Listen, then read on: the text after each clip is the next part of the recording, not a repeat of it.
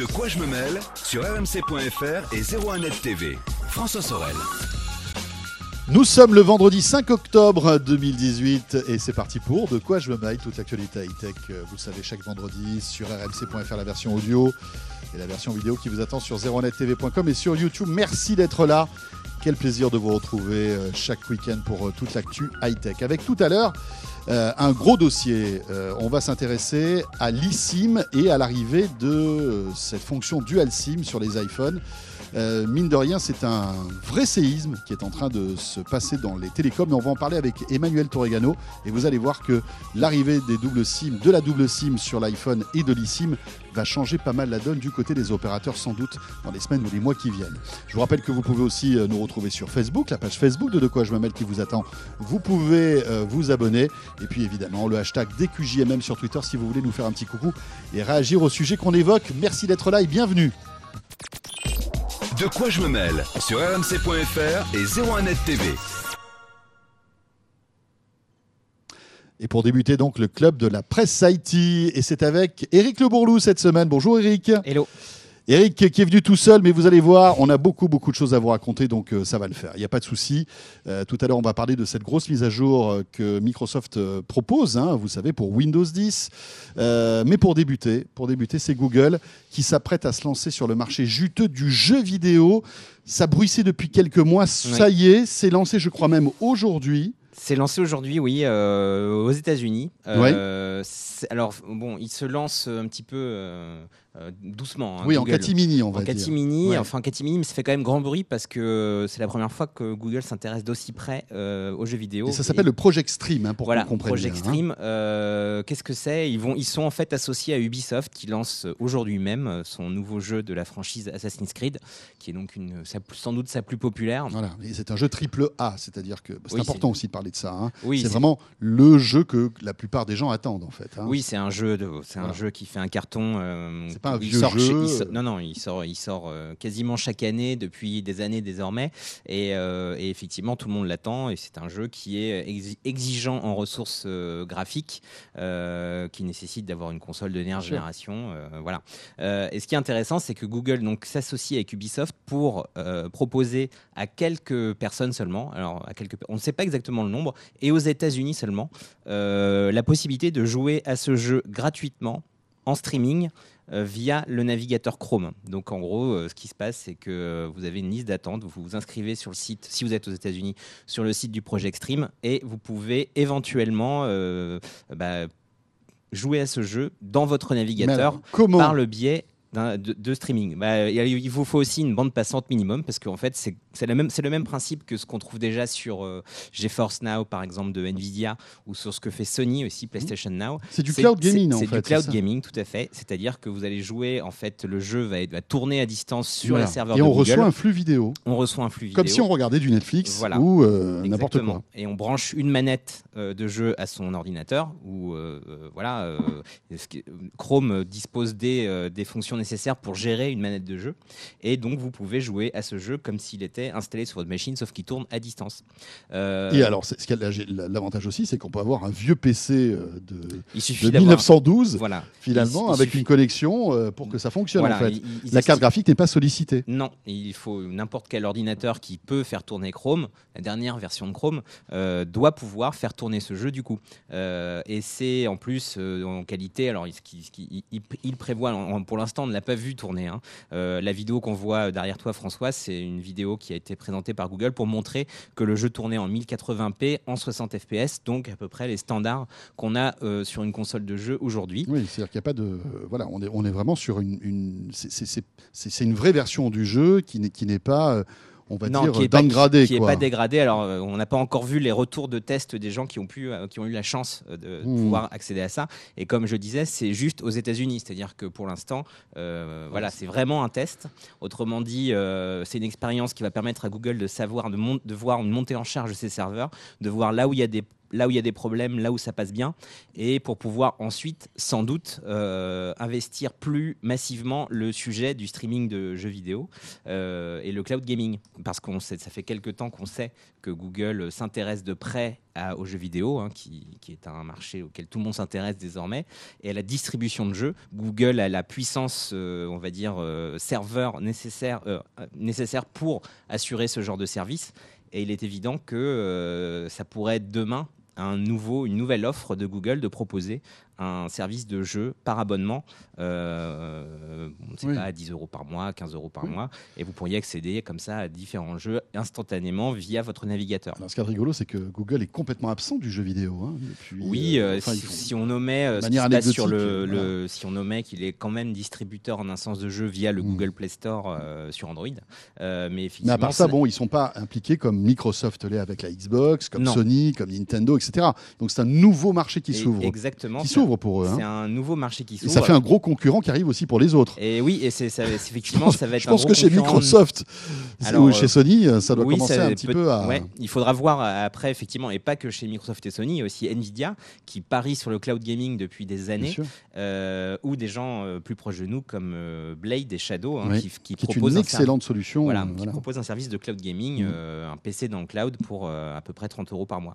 Donc effectivement, euh, c'est un, un peu un mastodonte qui arrive sur le, mais par la petite porte quand même, juste en faisant un test pour montrer que voilà, on va vous montrer. On y est les gars, on sait, on sait on, comment on, ça on marche. Peut faire. Ce qui est intéressant aussi, c'est que dans quelques jours, euh, Google va faire une conférence de presse où ils vont présenter notamment des nouveaux pixels, et cetera, des nouveaux smartphones. Oui.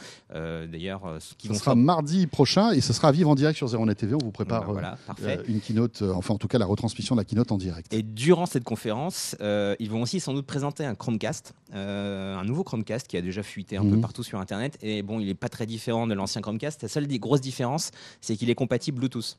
Euh, pourquoi il est compatible Bluetooth ? Pour, pour la manette. Voilà, pour pouvoir y brancher une manette. Donc, ce qui fait que peut-être que demain, simplement la console de Google, la console de jeu équivalente bien sûr, à une Xbox ou une P S quatre, ce sera un Chromecast qui vaudra à peu près trente euros. On s'abonnera euh, à un service de jeu euh, à la demande euh, de type Netflix, entre guillemets. Mm-hmm. Et puis, euh, vous pourrez, comme ça, avec un simple Chromecast, connecter votre, euh, votre console à la télévision et puis jouer avec une manette Bluetooth.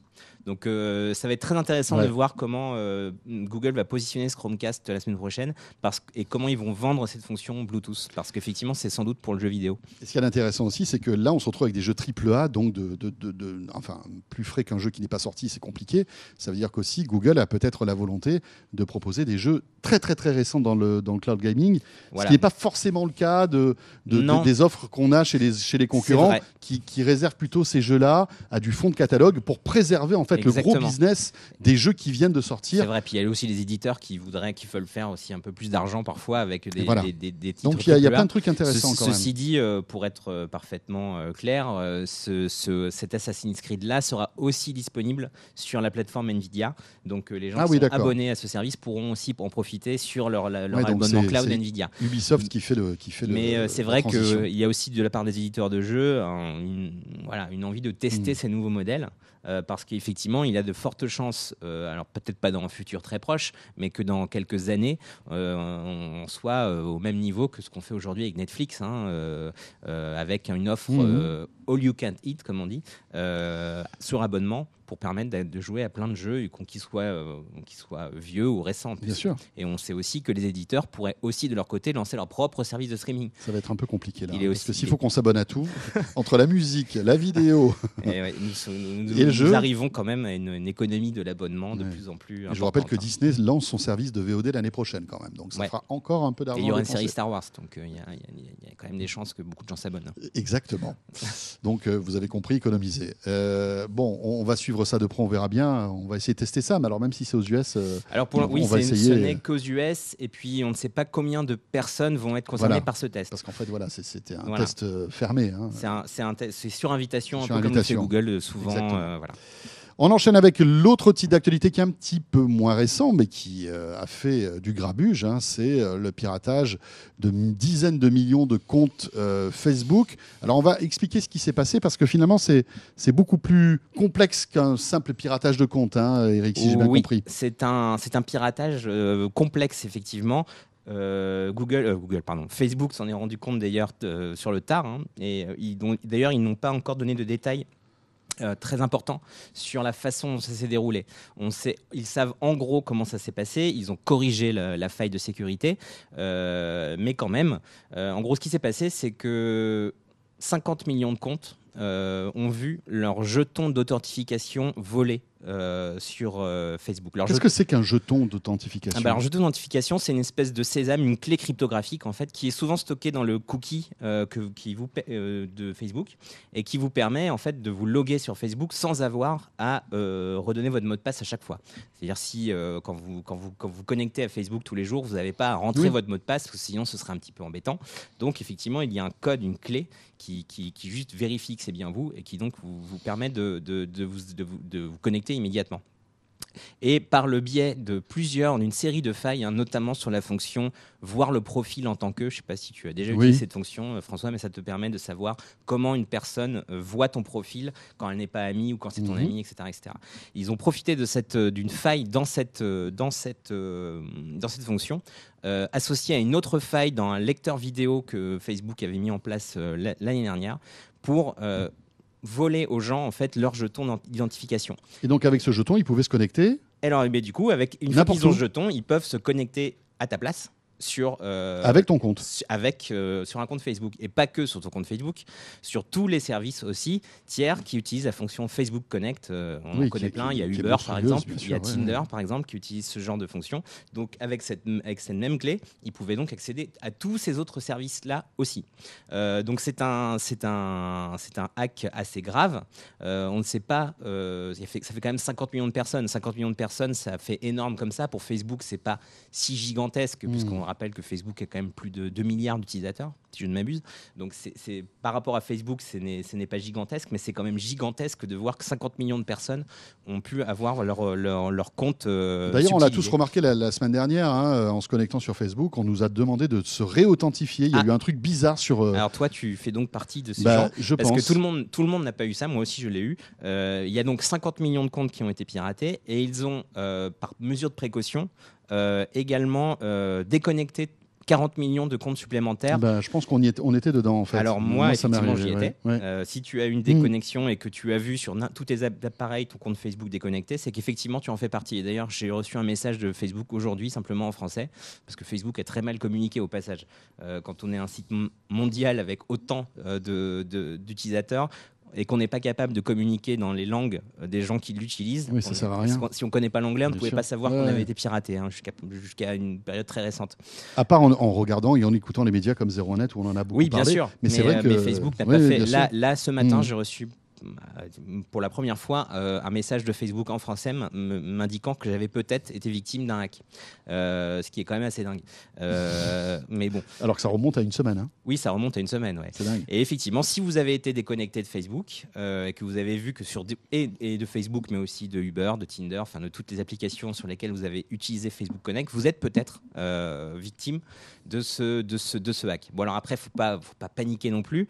On, pour l'instant Facebook qu'est-ce ne... qu'il faut faire, changer le code euh... Le... Non, il n'y a rien à faire. En fait, euh, y a le, les mots de passe ne sont pas concernés, donc ça ne sert oui, à rien de changer son mot de passe. C'est que le jeton, en fait. Ça n'a rien à voir avec le jeton. C'est le jeton. La faille a été corrigée par Facebook et Facebook a réinitialisé les, les jetons de, de, d'authentification. Donc, et toutes les personnes ça, qui ont été visées ont été obligées de se de reconnecter, reconnecter. Donc, voilà. créer, générer un, un nouveau, nouveau jeton, jeton d'authentification. Et en théorie, normalement, c'est bon. Le seul problème, c'est que c'est, c'est toujours ce fameux Facebook Connect. C'est, c'est, c'est, c'est, mmh. ce truc qui est, qu'on, qu'on estime pratique, qui dit « Ah, vous n'avez pas besoin de vous créer un compte, utilisez Facebook. » Facebook, et comme ça vous allez d- directement être logué sur notre service.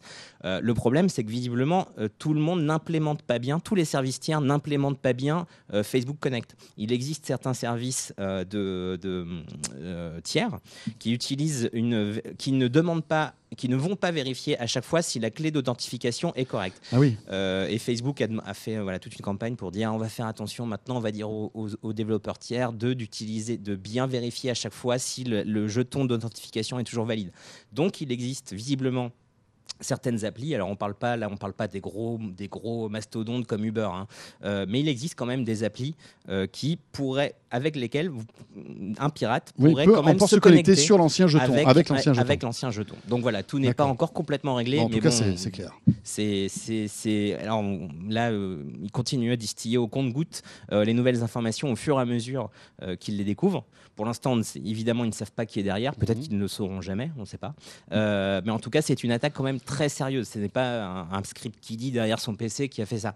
Euh, pour faire ce genre, pour mettre en place ce genre de hack, il a fallu quand même un sacré background euh, technique. Et donc, c'est clairement pas euh, l'œuvre de, d'un pirate isolé, ou sans doute pas en tout cas, parce que ça nécessite de sacrées connaissances techniques. Bon, peut-être qu'on saura jamais euh, qui est à l'origine voilà. de, ce, en tout de cas, cette euh, immense voilà, hack, on verra bien. Facebook a prévenu le F B I, euh, les ouais. autorités américaines sont... sont, sont Il y a encore sont, un petit truc qui ne va pas pour Mark Zuckerberg, et qui commence à en avoir quelques-unes sur les épaules. Hein, c'est le clair que ce n'est pas la bonne année pour lui. Voilà.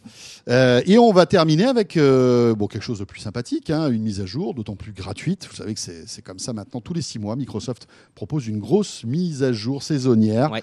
de Windows dix. C'est plutôt sympa. En tout cas, ça prouve que Microsoft est très dynamique sur Windows dix. Euh, et donc, euh, cette nouvelle mise à jour, qui est la mise à jour de... C'est la octobre deux mille dix-huit. octobre deux mille dix-huit, voilà. Bon, la mise à jour con, d'octobre. Hein, hein, ils ne sont pas trop, ils sont pas trop pris la tête pour le nom. Ils ne sont pas trop pris la tête. Euh, apporte, euh, bon, alors, quelques mises à jour mineures, mais...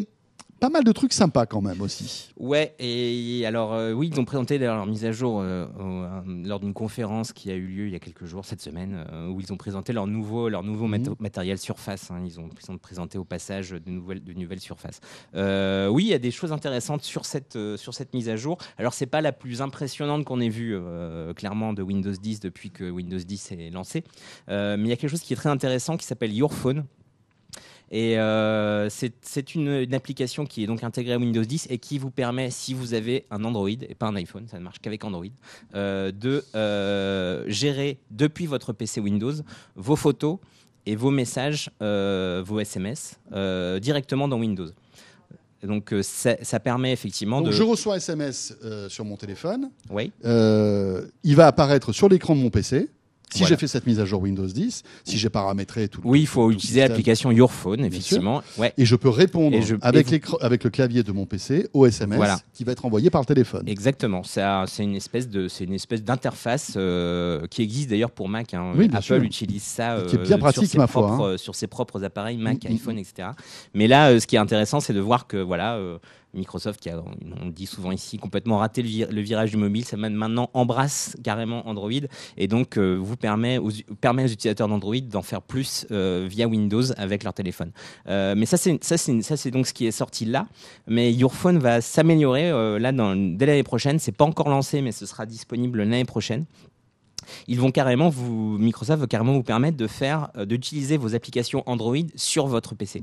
Euh, tout ça grâce à un logiciel de mirroring. En fait, ils vont, ils vont, quand vous allez euh, brancher votre téléphone, vous allez pouvoir Euh, accéder à l'interface de votre téléphone sur votre P C euh, et pouvoir utiliser toutes les applications que vous voulez via Windows dix, euh, que ce soit euh, là le, les messages, les photos, mais aussi euh, oui, WhatsApp, WhatsApp, ce que vous voulez. Enfin, WhatsApp, ça existe déjà, hein, mais on... oui, ceci, oui, oui, ceci dit, ça existe déjà. Mais, mais euh, vous pouvez utiliser n'importe quelle mm-hmm. euh, application Android sur Windows dix, euh, avec les limitations évidemment. Je, on ne sait pas exactement. Enfin, je ne pense pas qu'on pourra faire par exemple du glisser-déposer entre une application Android et le bureau Windows, mais on pourra en tout cas euh, accéder à son téléphone et à l'image de son téléphone sur Windows. Donc ça, c'est aussi une, une, une fonction qui va débarquer dans Your Phone dans quelques mois. C'est pas mal. C'est pas mal, ouais. Euh, alors, quand on pose la question à Microsoft concernant l'iPhone, ils disent que c'est prévu et qu'ils discutent avec Apple. Est-ce qu'on peut imaginer que ce service devienne en quelque sorte universel et fonctionne aussi avec iOS ? Oui, alors discuter avec Apple, euh, ça ne veut pas dire qu'Apple va accepter. Euh, moi, je, je, je, il est possible qu'Apple... Moi, je, j'ai, j'ai des doutes là-dessus, en vrai. Euh, on sait que l'iPhone est une plateforme très fermée, euh, qu'Apple le fait déjà donc, pour son écosystème, qu'on vient de le dire.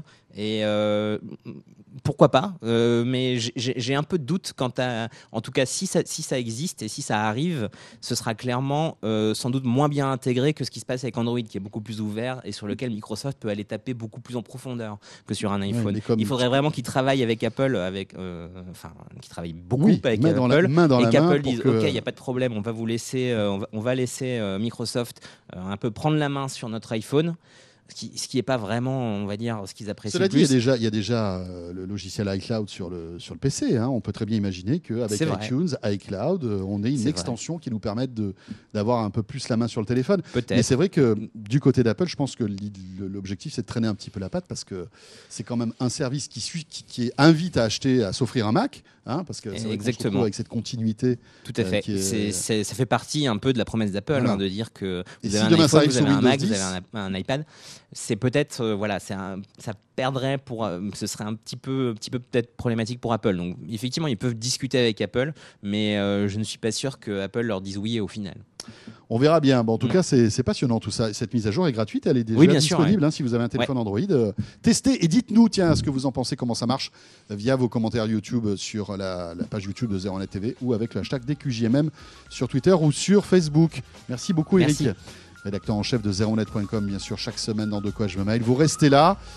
Gros sujet qu'on évoque aussi sur euh, zéro net point com, on va l'évoquer avec Emmanuel Torregano, c'est le, le séisme de l'eSIM et, et oui. de la double SIM qui arrive sur, euh, sur l'iPhone. Et en général, quand ce type de technologie arrive sur iPhone, ça se généralise. Euh, les opérateurs n'aiment pas trop, on va vous expliquer pourquoi et qu'est-ce que ça va changer au quotidien pour nous. Euh, c'est la suite de ce De quoi je me mêle dans un instant. À tout de suite. De quoi je me mêle sur R M C point F R et zéro un net T V. De quoi je me mêle sur R M C point F R et zéro un Net T V. François Sorel. L'actualité des nouvelles techno, c'est De quoi je me mêle. On va parler télécom maintenant avec euh, quelque chose qui est un petit peu passé inaperçu, mais qui malgré tout marque un tournant en fait dans le monde des télécoms.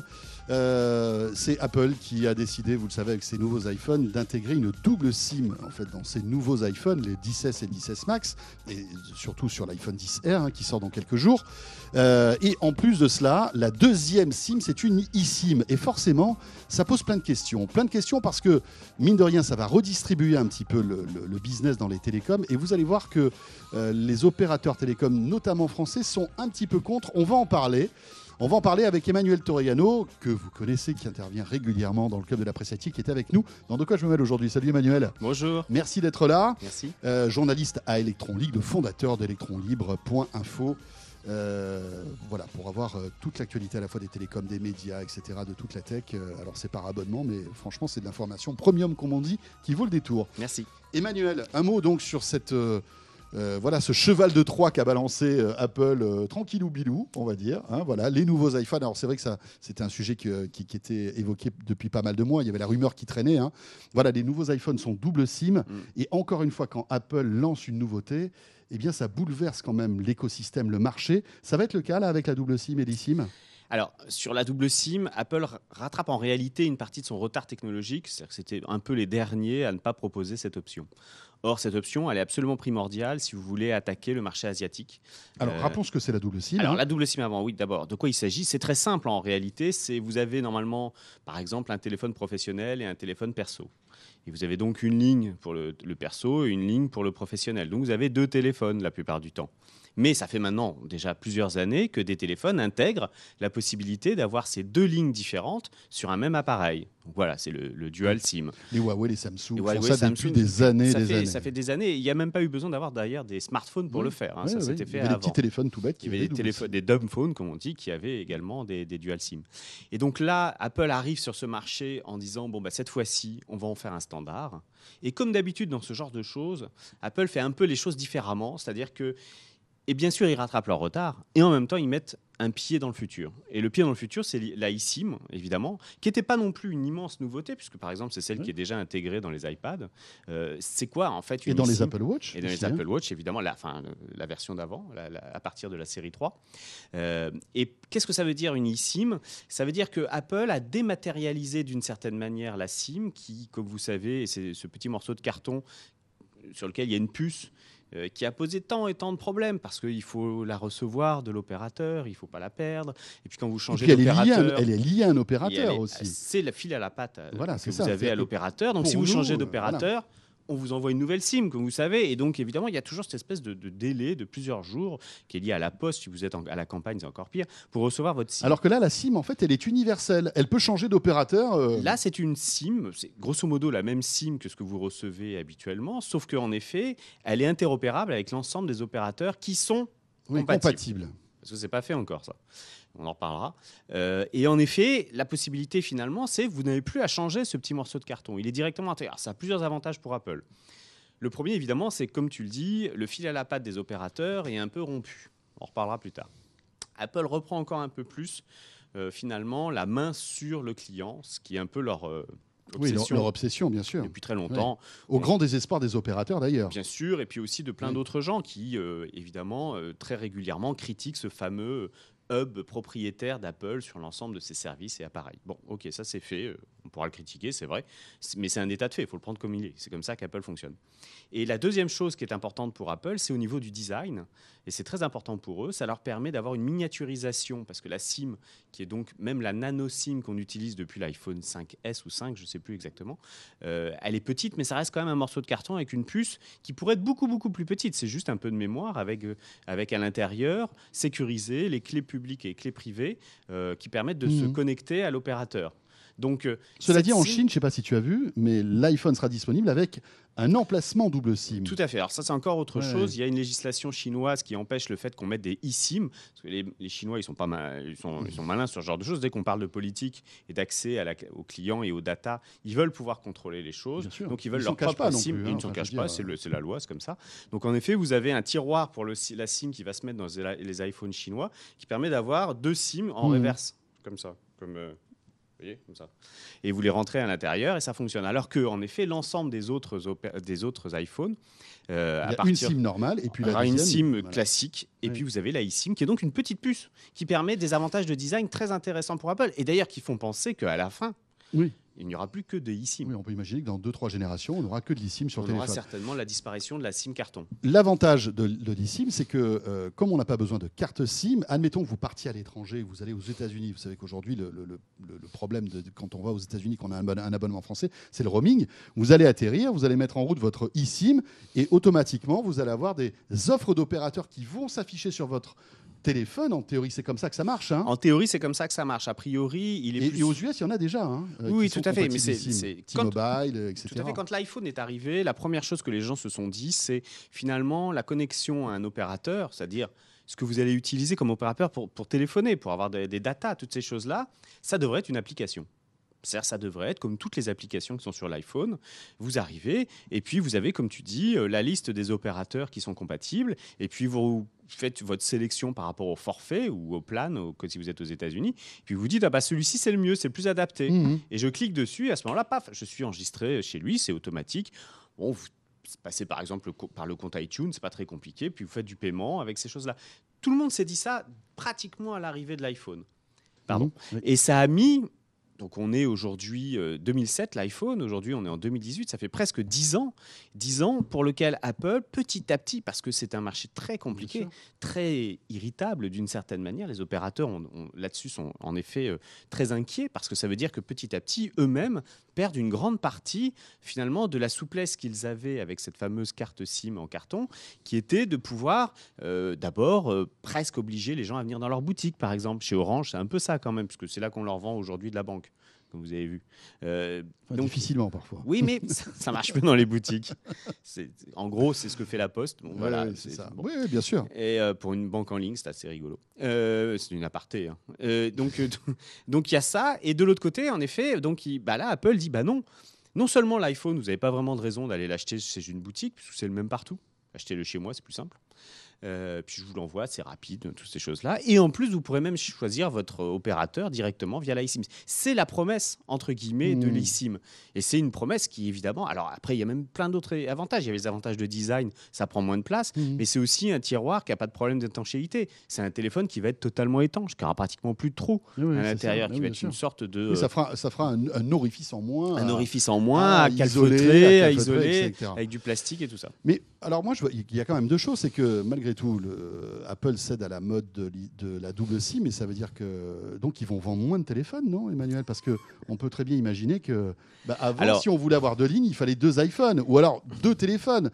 Là, on a le même, le même service avec un seul téléphone. Là, c'est re... un risque économique pour eux ou pas? Je reconnais bien là ton esprit tordu. Non, alors en fait dans cette histoire légèrement tordu. Euh, attendez, et que pour ça. Hein. Que pour le ça. Reste, il est nickel. Non, hein, tout à fait. Je, je, je confirme. Dans, le, dans cette histoire, en effet, on pourrait se dire mais finalement, il se tire une balle dans le pied. économiquement parlant, est-ce que ça vaut la peine? Alors que, par exemple, vous avez énormément de, de sociétés qui, en effet, achètent deux téléphones. Bien voilà, sûr, euh, ouais, ouais. à leur cadre. Et ça, ça arrive très souvent, vous envoyez euh, à la défense et vous, vous jonglez entre les téléphones. Là, il n'y en aura plus qu'un seul. Oui, c'est vrai. Peut-être qu'il y aura une déperdition de ce côté-là, mais je leur fais confiance, je pense qu'ils ont calculé l'histoire. Mais la vraie histoire dans cette, dans, pour cette stratégie, évidemment, c'est d'aller conquérir l'Asie. Et en Asie, si vous n'êtes pas double SIM, alors ouais. en Chine, avec les restrictions techniques dont on a parlé, mais par exemple en Inde, l'Inde, oui. c'est un marché sur lequel les smartphones, c'est quatre-vingt-dix pour cent si on pas de vente double SIM. Si vous ne l'avez pas, vous ne le pouvez pas l'être. Même si vous êtes le puissant Apple, ce qui est quand même un peu, comme tu dis, il, il cède un peu à la mode. Disons plutôt qu'il s'adapte à des marchés sur lesquels finalement, ils ont mis du temps à s'adapter comme toujours. Mais là, en effet, il fixe le standard. Tout le monde va évidemment, comme d'habitude, comme l'encoche, comme le double objectif, comme toutes ces choses-là. Ils ont fixé un standard et les Android vont s'y mettre aussi. C'est à peu près évident.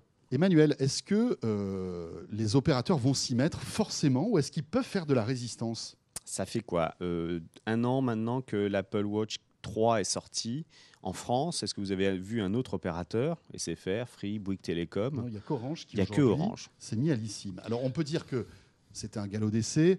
L'Apple Watch est un petit marché, finalement, c'est, c'est une niche, donc ça, ça valait peut-être disent, pas le coup ce qui les arrange. Pour S F R, Bouygues et C'est ce et qui Free. Les arrange. Est-ce Mais... que vous voulez penser vraiment qu'aujourd'hui, sur un marché mature où, par exemple, Free et Bouygues Télécom jouent une lutte intense, très forte, Euh, sur euh, des rabais, sur euh, euh, le prix des smartphones, sur toutes ces choses-là. Est-ce que vous pensez vraiment qu'ils peuvent, juste parce qu'il faut faire une adaptation de quelques lignes de code sur leur réseau pour intégrer l'eSIM de l'Apple Watch, est-ce que vous pensez vraiment que ça ne vaut pas la peine de le faire pour aller chercher quelques dizaines de milliers ou centaines de milliers de clients l'un et l'autre ? Bien sûr que ça vaut la peine. Alors pourquoi ? Parce que c'est une manière de laisser petit à petit prendre un peu plus euh, Apple donc, en main le marché des télécoms. Il y a une résistance. Il y a une résistance. Une résistance qui n'est pas d'ailleurs peut-être pas affirmée comme telle. Quand on leur pose la question, ils disent oui, ça va venir. Ça va venir. Mais, ça, mais c'est ils veulent là. comprendre quel est le marché. C'est-à-dire que leur problème aujourd'hui, sur l'Apple Watch, on peut s'entendre de dire qu'en effet, c'est un petit marché. Il n'y a pas de raison de le faire. Oui, ce n'était pas, c'était pas capital stratégique. C'était pas capital peut-être. Même si, aller chercher une centaine de milliers d'abonnés, on ne sait jamais, par exemple, ça peut avoir un sens sur un marché mature. Mais l'autre chose, c'est qu'en effet, ces opérateurs de télécom, il faut comprendre ce que c'est comme métier. C'est un métier dans lequel vous avez d'un côté euh, les institutions, les gouvernements, tout le côté étatique qui vous dit il faut mettre des milliards. Des milliards. On ne parle pas de centaines de millions. On parle de milliards pour la quatre G. Pour, euh, enfin, cela les... dit, ils font, ils font des, des milliards, voire des dizaines de milliards de chiffre d'affaires chaque année c'est, aussi. C'est hein. autre chose. Enfin, je, non, mais il faut remettre ça dans, la, dans l'échelle. Tout à fait. Je, je, pour moi, pour, pour expliquer bien les choses, mmh. on leur dit d'un côté qu'il faut faire des investissements à milliards. Des investissements qui seront certainement leur profit, leur chiffre d'affaires de demain. Je te suis là-dessus. Mmh. Sauf qu'il faut quand même faire ces investissements-là à milliards. C'est des investissements à milliards qui consistent à mettre la trois G, la quatre G dans la, à la campagne. Bon, voilà. Mais aussi, aujourd'hui, à construire from scratch, parce que c'est exactement ça, un nouveau réseau qui s'appellera la cinq G. La cinq G, c'est considérable. Ça veut dire qu'il faut pratiquement tripler le nombre d'émetteurs, doubler ou tripler le nombre d'émetteurs, ça dépend des zones. Donc c'est des dizaines de milliards. C'est, c'est énormément d'investissements. Alors oui, bien sûr, derrière, vous avez un chiffre d'affaires conséquent. On est tous d'accord. Je ne sais pas, on prend au hasard, Orange, cinquante milliards sur l'année. Donc c'est quand même beaucoup d'argent sur quelques pays européens et Afrique du Nord. Donc c'est en effet énormément d'argent. Ça, on est, on est tous d'accord de ce côté-là. Mais vous avez quand même cette obligation-là qui est très importante. Et de l'autre côté, vous avez des sociétés, donc, euh, pour ne pas les nommer, Apple, Google, euh, peut-être Microsoft d'une certaine manière, euh, s'ils arrivent à, à nouveau à faire mmh. leur switch maintenant qu'ils intègrent Android dans Windows. Là. Euh, ces sociétés-là qui arrivent, elles, qui ont des milliards encore plus, bien plus. Je rappelle que Apple fait le chiffre d'affaires d'Orange en trois mois. Donc, ça, ça vous donne un peu le rapport de force. Vous ajoutez euh, Google et, et Microsoft, le, le chiffre d'affaires d'Orange, euh, Monde, c'est euh, trois semaines de ces gens-là. Oui. Bon, alors, après, c'est, l'échelle n'est pas la même. C'est, c'est bah, mondial. C'est bien ça la, la oui, question. Oui, c'est c'est ça, bien ça le problème. C'est-à-dire que vous avez des sociétés dont l'échelle est mondiale, dont la puissance financière est colossale. La puissance politique, Tim Cook ou, euh, ou Brin ou Page discutent seul, en, en face à face avec Trump. Voilà. Oui, oui. C'est pas le même genre. Sûr, oui. Leurs interlocuteurs, c'est les chefs d'État, en fait. Voilà. Bien Stéphane sûr. Richard, il discute certainement avec, avec Bruno Le Maire. Mais mm. c'est, après, au-dessus, c'est un peu plus compliqué. Patrick Drahi également, malgré toutes ses qualités. Mais donc, les, ces gens-là se retrouvent avec, en effet, d'un côté, des obligations étatique, de l'autre côté, des groupes dont la puissance est sans commune mesure. On comprend qu'ils soient un peu fébriles, qu'ils se disent, attendez, à quelle sauce on va être mangé dans cette histoire ? Mais après, il y, y, y a le consommateur, Emmanuel, malgré tout. Euh, je veux dire, qui, euh, qui est là, qui met la pression. Merci le capitalisme, le... Non, heureusement. Le, le, premier, le premier opérateur qui lancera l'eSIM sur, euh, sur l'iPhone, euh, parce qu'on peut imaginer... A priori, ça, ça sera Orange. Ça sera Orange, puisqu'il a déjà fait sur l'Apple Watch. Bien sûr. Les autres vont même. suivre, parce qu'après, il y a la concurrence qui rentre en jeu. Alors, sur l'Apple Watch, il pouvait en effet se retenir. C'est peut-être pas un énorme marché. Sur l'iPhone, quand on sait quelle est la puissance sur le marché français de l'iPhone, vingt à trente pour cent à peu près, euh, et sur le haut de gamme, quatre-vingts à quatre-vingt-dix pour cent, il est obligatoire évidemment qu'un, que c- l'ensemble de ces, mar- de, de ces opérateurs se mettent à intégrer l'eSIM, mais je pense qu'ils tra- ils y travaillent déjà, c'est clair. Mmh. Mais ça veut dire aussi que, d'une certaine manière, même s'ils attendent de savoir à quelle sauce ils vont être mangés, ils vont laisser une part, encore une fois, encore un peu plus, Euh, aux fabricants de smartphones, enfin en tout cas aux, grands, euh, aux grandes marques de fabricants de smartphones. On ne peut pas comparer un Huawei ou un Apple, c'est vraiment pas pareil. On, vous n'avez pas la même influence non, la même sur le marché. Ça, la, le, la puissance est encore différente. Parce que Apple, Apple est à nouveau la première marque ouais. du monde. Bon, bref. Donc il y a en effet. Et puis Apple discute, discute directement avec les opérateurs. Pour et un, clair, et un, euh... un pouvoir, et un pouvoir euh, auprès bien des sûr. opérateurs qui est impressionnant. Si tu si tu m'aides pas, bah, je te livre pas. Enfin, on va bien pas, sûr, après, pas dans ces trucs-là. Mais vous savez ce qui s'était passé lors de la, la livraison du premier iPhone où ils avaient demandé en effet un chiffre considérable, oui, des oui, avances, du chiffre d'affaires. Et les opérateurs se pliaient. Orange avait dit oui, les autres avaient été un peu oui. plus récalcitrants quand ils ont vu les chiffres. Ils, ils ont bien été obligés hein. d'y aller. Ouais. Voilà, ils ont bien été obligés d'y aller. Mais pour dire les choses, il faut regarder les, la, la, manière de, la façon de faire de cette manière-là. L'iPhone est arrivé et il a pris le marché du service. C'est-à-dire le marché mmh. de la, du service, il l'a transféré sur celui de l'application. Et donc, le peu de ce que les opérateurs étaient capables de faire, finalement, ils l'ont perdu ou en tout cas, ça a été ouais. réduit à peau de chagrin, pour être, pour être clair. Aujourd'hui, avec la eSIM, si elle se généralise, l'opérateur va également perdre, encore une fois, une partie de sa relation privilégiée avec le client.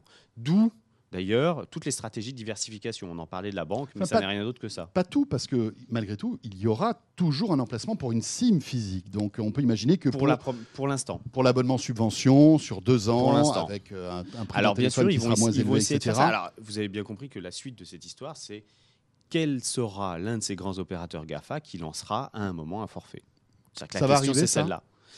C'est On la peut question imaginer que... que Google, Microsoft ou Apple lancent... Google a tenté déjà le cas avec le câble dans la baie de San Francisco. Ouais. Bon, ça n'a pas été un gros succès. Ça n'a pas été un immense succès.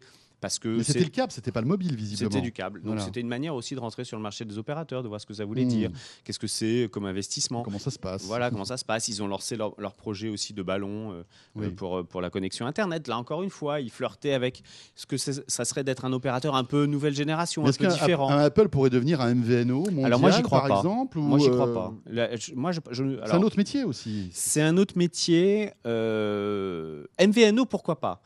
Tendre des, euh, fabriquer un réseau, donc ça, M V N O, j'y crois pas. C'est un opérateur virtuel, c'est-à-dire qu'il va louer ses infrastructures à un opérateur existant. Voilà, c'est-à-dire qu'il fait énergie mobile. En gros, c'est ou... quand vous avez une présentation, la keynote de, de, de, de Tim Cook, à un moment, vous voyez, il liste tous les opérateurs dans tous les pays qui sont compatibles.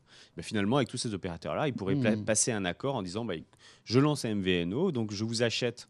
M V N O, c'est ça, on achète euh, du temps de parole ou de la data en gros à des opérateurs qui, à ce moment-là, vous le faites, vous le font à un prix évidemment. Un prix de gros Un, un prix de gros, donc forcément un peu inférieur au prix détail, hein, c'est la, mmh. la logique même. Et après, vous revendez. Et à ce moment-là, ça. vous revendez en faisant une petite marge. Euh, Apple pourrait très bien, en effet, dire tous ces gens-là, à tous ces gens-là, bah, écoutez, je vous lance un M V N O, à Apple, je sais pas quoi, euh, Mais les opérateurs mobile. Voudront jamais. Les si on vous l'achète voudront. à un bon prix, euh, pourquoi pas ? Parce que l'idée, c'est quoi ? C'est qu'à un moment. Et d'ailleurs, ça s'est déjà fait dans plusieurs pays européens ailleurs. Il y a un moment où il faudra certainement se poser la question de ce qu'on appelle euh, la séparation fonctionnelle. C'est-à-dire que d'un côté, l'opérateur a un front pour le client. Mmh. C'est-à-dire quand vous allez le voir et que vous, vous payez avec lui, enfin, euh, vous prenez un forfait, vous payez, tout ça, ça c'est le front euh, client. Puis de l'autre côté, il y a tout un autre métier qui n'a absolument rien à voir. C'est celui des obligations étatiques ou des obligations finalement concurrentielles qui consiste à monter des réseaux, à aller euh, creuser, euh, mettre de la fibre, euh, à oui, installer, installer des, des pylônes, Euh, mettre un serveur mmh. et des antennes. Ben ça, c'est vraiment pas du tout le même métier. Et peut-être que euh, la suite de oui. l'histoire des télécoms... Il y aura le métier de la structure, la structure du réseau. Et qui sera peut-être vendu en M V N O, oui, oui. par exemple, à des Apple, Google, Microsoft, via des eSIM. C'est-à-dire que là, on ne se pose plus la question. D'une certaine manière, l'op- l'opérateur est très content parce qu'on lui achète sa structure qu'il a, sur laquelle il a investi. Pour lui, c'est une bonne chose.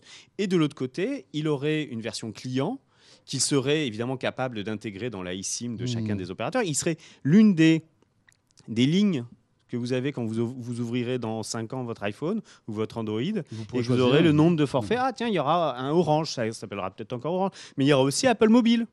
Oui, ou ça. Google Mobile. Oui, ah bah c'est peut-être mieux parce que finalement je suis, je sais pas, au Nicaragua ou j'en sais trop rien, c'est plus intéressant parce que évidemment, comme je disais tout à l'heure, ce sont des sociétés dont la puissance financière est considérable mmh. et elles peuvent en effet négocier dans le monde entier des tarifs que personne d'autre ne peut faire. Voilà ce que ça implique, cette, ce petit bout d'électronique de l'eSIM. Vous voyez, franchement, bon, on est allé un petit peu loin dans la réflexion, mais voilà, on verra, on verra bien si Apple va se lancer dans la vente de forfaits mobiles dans quelques années. Voilà. Et puis, bon, à ton avis, les opérateurs vont craquer sur l'eSIM ou pas en France? Oui, ils, je ils pense vont, qu'ils, ils sur l'iPhone, ils sont obligés. Ils sont obligés, là, oui. oui. Obligés. Donc, euh, S F R, Bouygues, euh, Orange, Free, euh, à bon entendeur. On va suivre ça de près. Merci beaucoup, Emmanuel. Je vous en prie. Pour cette analyse pertinente donc, de l'arrivée de l'eSIM en France et de la Dual SIM, euh, en tout cas chez Apple. Et euh, ce de quoi je me mêle est terminé. Merci de nous avoir suivis. Bon week-end à vous toutes et à vous tous. Vous savez, on est là chaque vendredi en version audio sur r m c point f r, la version vidéo sur zéro net T V, YouTube. Portez-vous bien et bon week-end. De quoi je me mêle sur r m c point f r et zéro un net T V.